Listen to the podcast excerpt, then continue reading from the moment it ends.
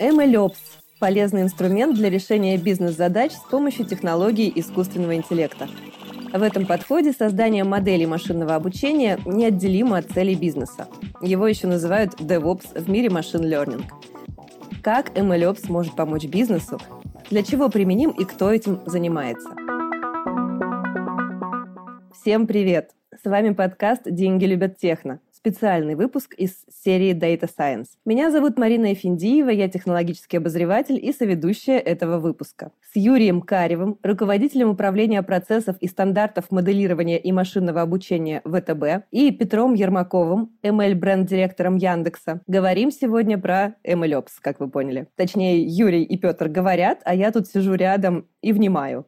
Юрий, Петр, привет. Привет. Привет, Марина. Привет, Петр. Здрасте. Все, кто нас слушает. Ну и я сейчас, да, Юрий, передам именно вам слово, и начать я предлагаю с определения, что мы называем MLOps. А, это самый интересный такой философский вопрос.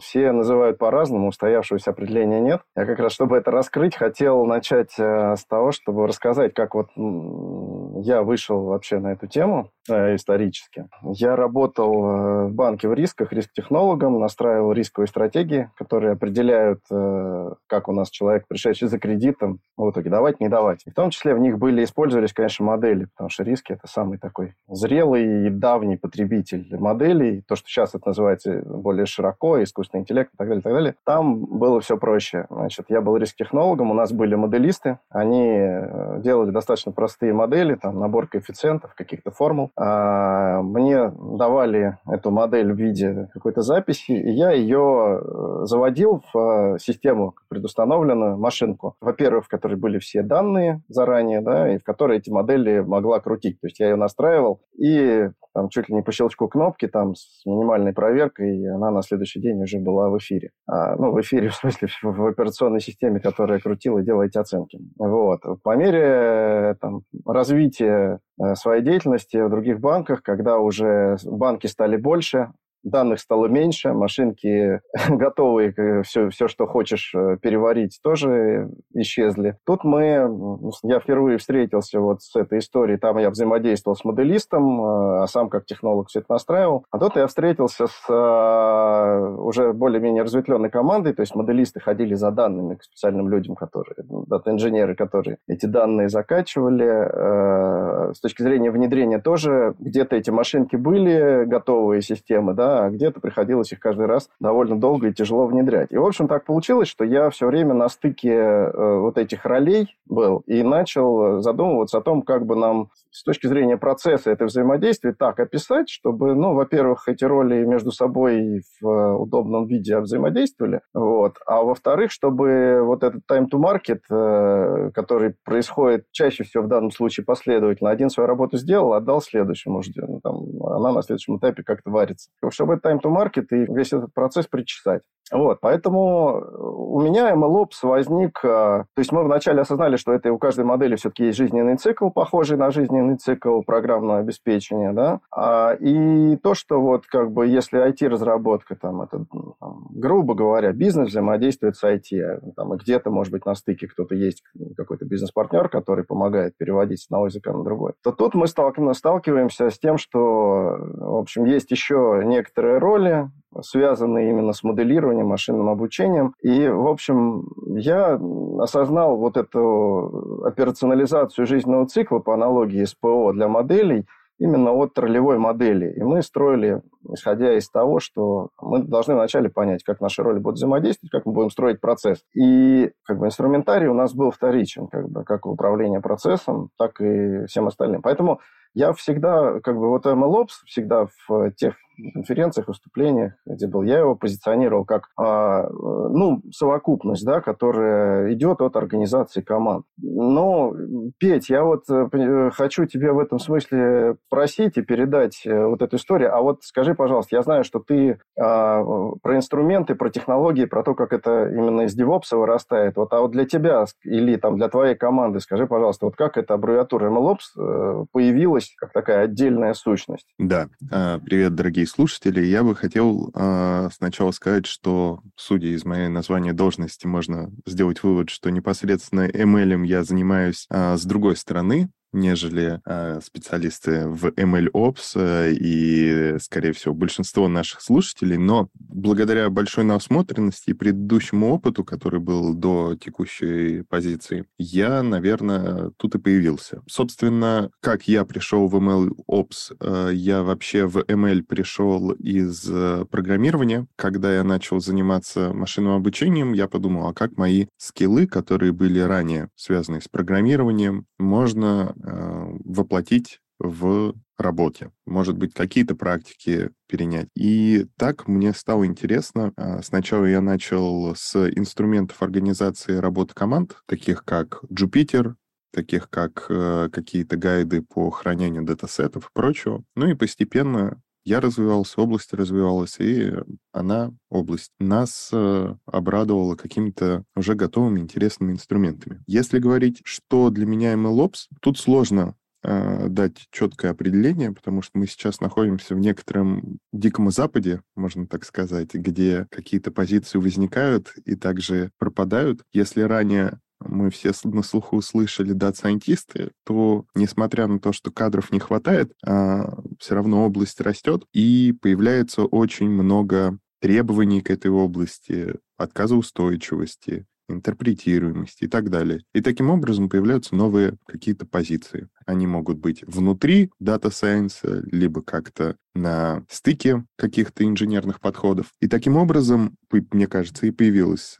такая позиция, как MLOps, такая область. Чтобы ответить на вопрос про MLOps, нам нужно вообще сказать, из чего стоит процесс подготовки машинного обучения, зад... Э, решения задачи машинного обучения. У нас, скорее всего, вначале есть какая-то бизнес-проблема, либо бизнес-задача, которую мы хотим решить. Далее мы э, подготавливаем, э, берем данные, возможно, анализируем, а действительно ли это проблема, а действительно ли ее можно решить, а решение этой проблемы принесет ли, э, вернее, как мы вот сейчас техническую э, проблему решим, а решит ли она проблему пользователей. Э, таким образом у нас э, появляются бизнес-аналитики и дата-инженеры, которые готовят э, вот эти вот хранилища данных где появляются все э, новые актуальные данные. Потом, если в лет пять назад мы бы выкачали эти данные, построили модель машинного обучения, написали веб-сервис э, с API и выпустили это, то сейчас у нас появляется такая необходимость, как э, мониторинг модели, следить за тем, чтобы она протухла или не протухла.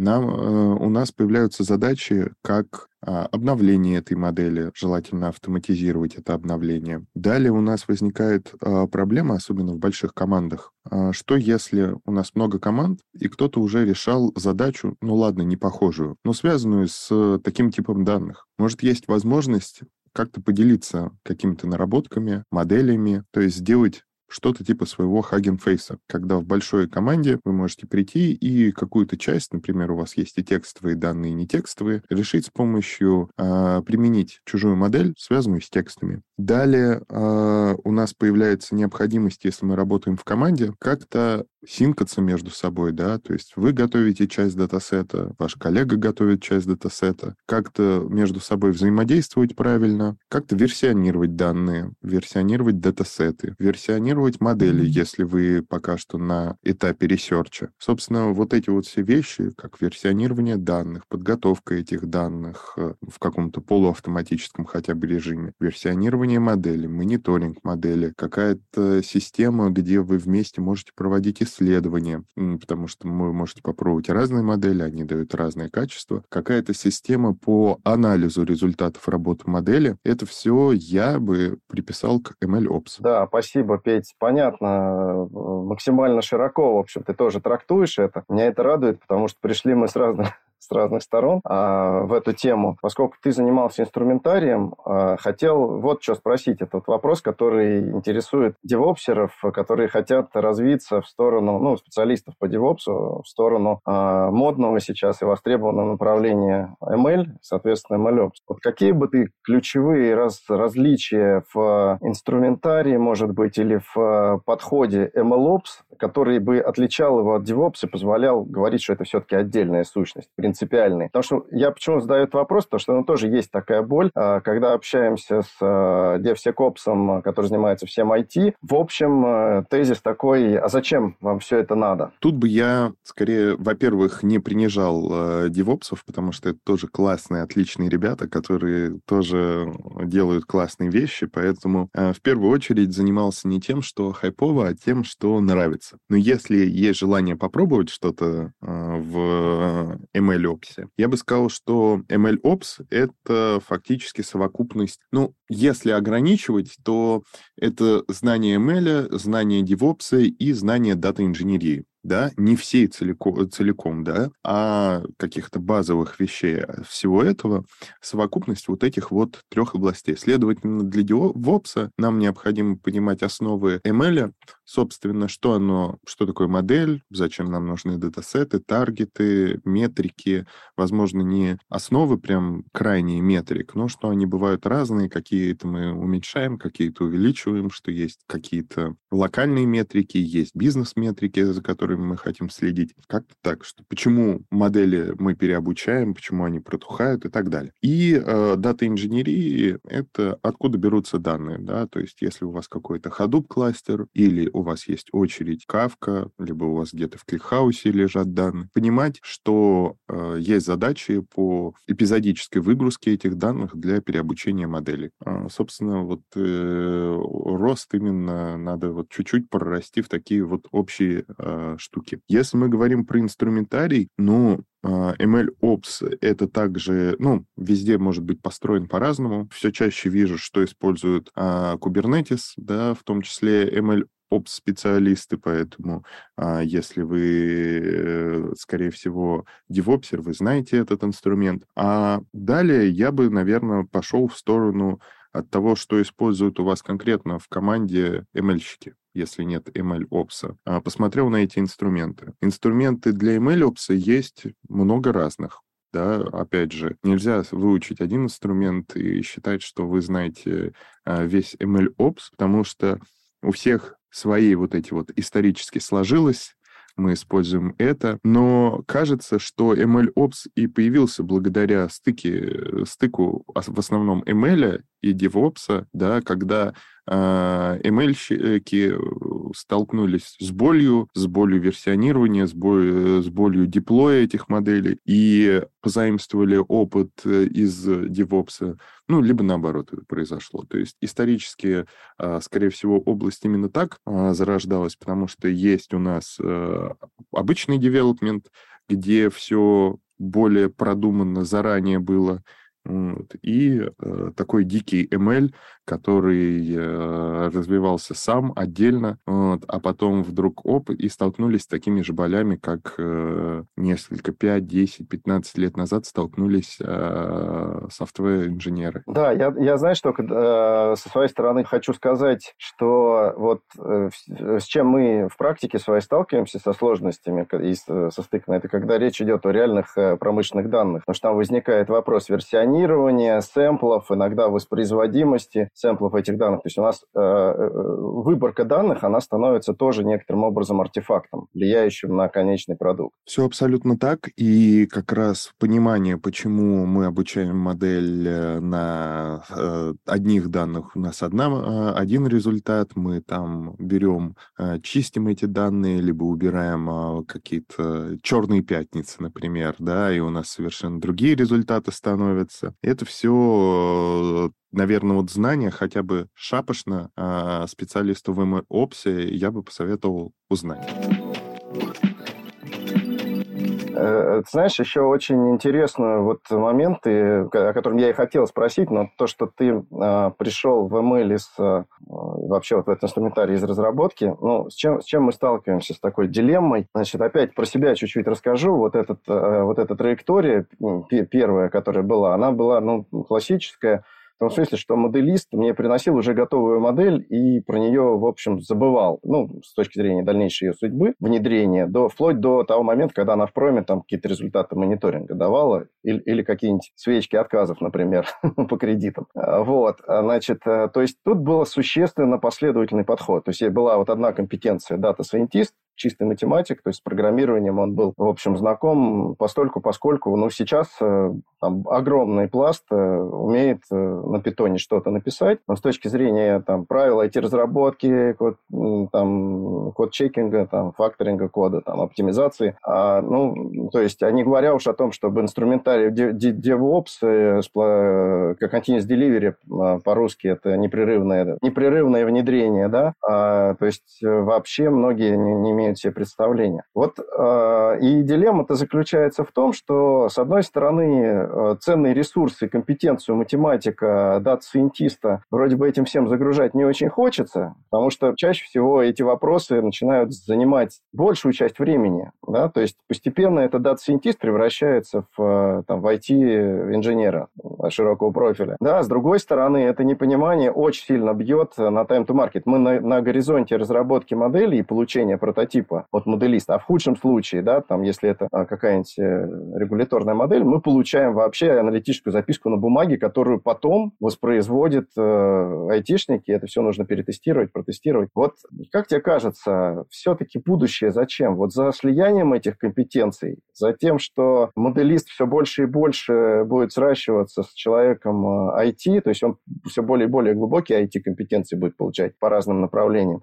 Или все-таки это неэффективная трата времени моделистов, и в итоге вот куда качнется? Я пока сам для себя, честно говоря, вот трогаю-трогаю довольно давно уже это, не могу, не могу однозначно ответить на этот вопрос. Во-первых, я хочу а, как это, поблагодарить тебя, что ты поделился своей болью да, я тоже не понаслышке ее знаю, но мне повезло чуточку больше по причине того, что последние 8 лет, а, где я работал а, в качестве Data Science роли, мы, дата-сайентисты и прочие ребята, а, сами доводили именно решение до прода.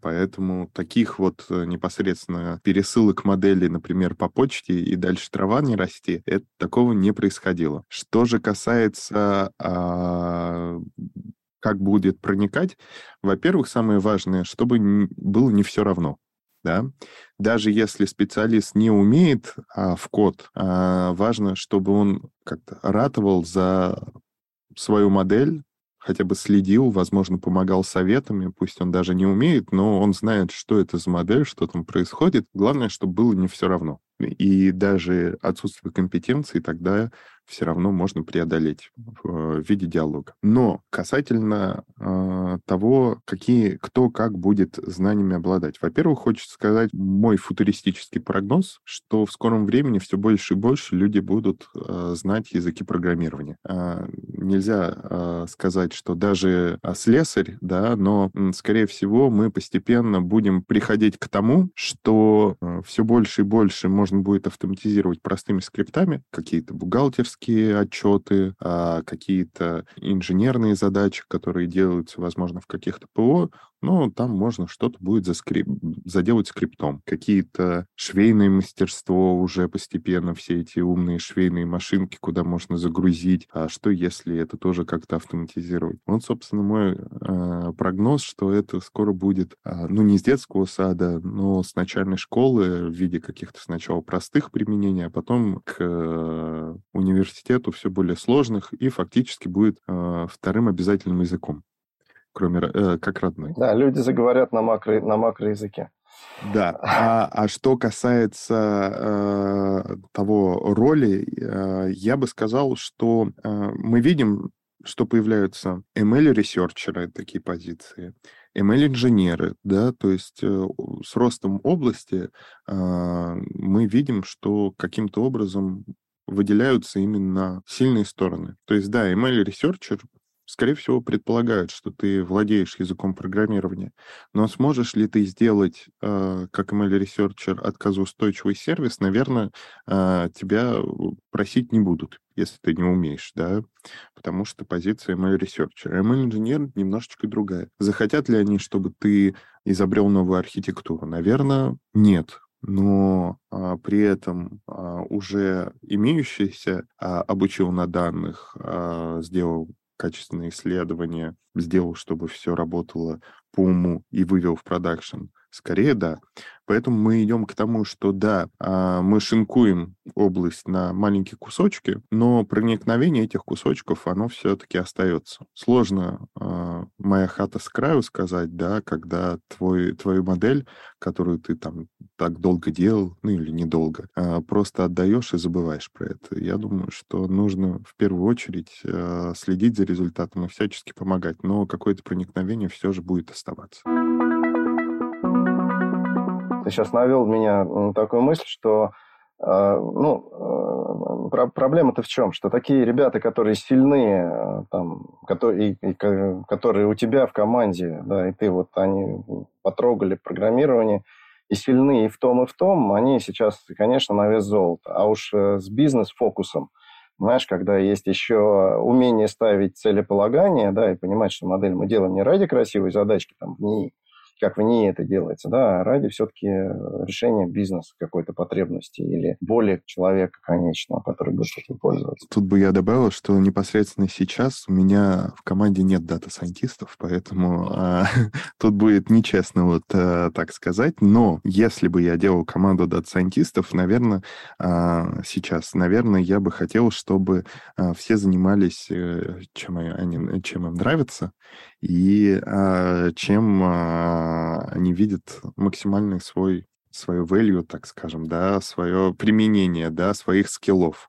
Вот это вот, э, когда по душе, это, наверное, самое важное. Поэтому, да, самый важный момент, э, э, как это правильно применять людей в тех местах, чтобы они не занимались неинтересной, ненужной работой, а занимались интересной и то, что им нравится, и поэтому давайте пошинкуем область таким образом, чтобы э, каждый нашел в ней свой уголок. Ну, ты знаешь, да, из этого вывод очень простой, что специализация останется, потому что кому-то ближе одно, кому-то другое. Вот и ответ. А, останется, но при этом это как-то нельзя жить в вакууме. Да, да. То есть, Пон- надо... понятно. Мне, ты знаешь, еще кажется, что вот э, инструментарий, который, ну, понятное дело, что сейчас э, все, все, все идет на Jupyter е Питоне, да, вот, но инструментарий, который бы позволял э, именно моделисту, дата-сайентисту работать и что-то делать пригодное для высоконагруженных систем, мне кажется, он тоже должен будет развиваться с тем, чтобы ну, из-под руки э, дата-сайентиста все-таки выходило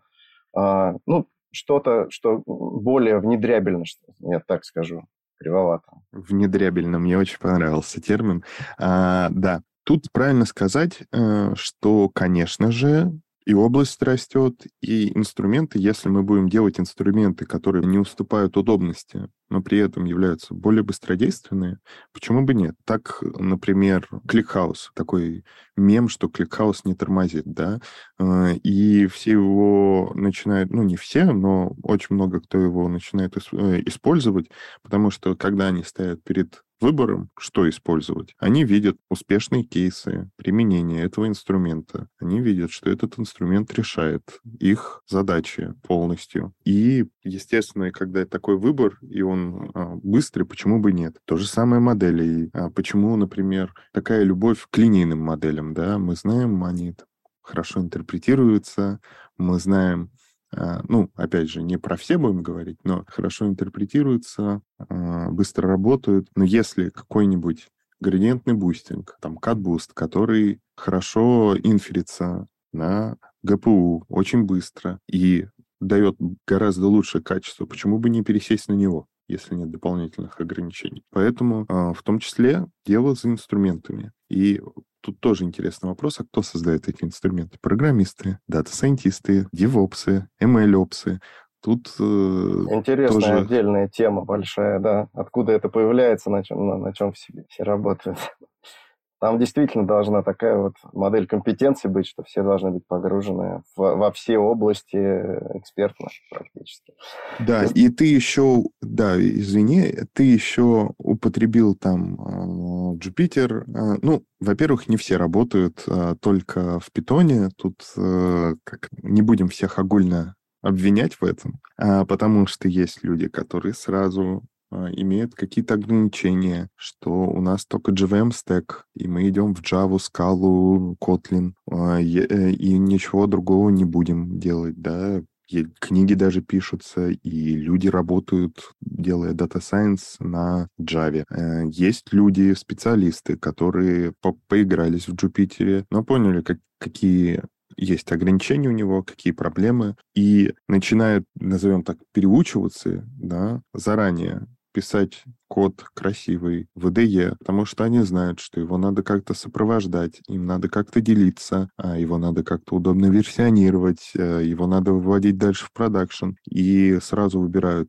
ну, какой-нибудь PyCharm, а, чтобы потом не разгребать эти авгиевые конюшни, а сразу а, делать красивый. Да, они пострадают первые несколько месяцев, полгода, но переучившись, а, они мало что потеряют, но при этом много чего найдут. Да, да, тут согласен, и даже запрос такой есть от э, моделистов, там, ребята, научите. Ну, потому что у нас, э, почему, я же не говорю, я не хотел там огульно сказать, что все только в питоне и лепят что-то, там сидят, да, просто там с, с учетом того, что идет, там, когда идет фабричное производство, там массовые однотипных моделей, то, конечно, в общем-то, инструменты, те, которые есть, используются достаточно однотипно.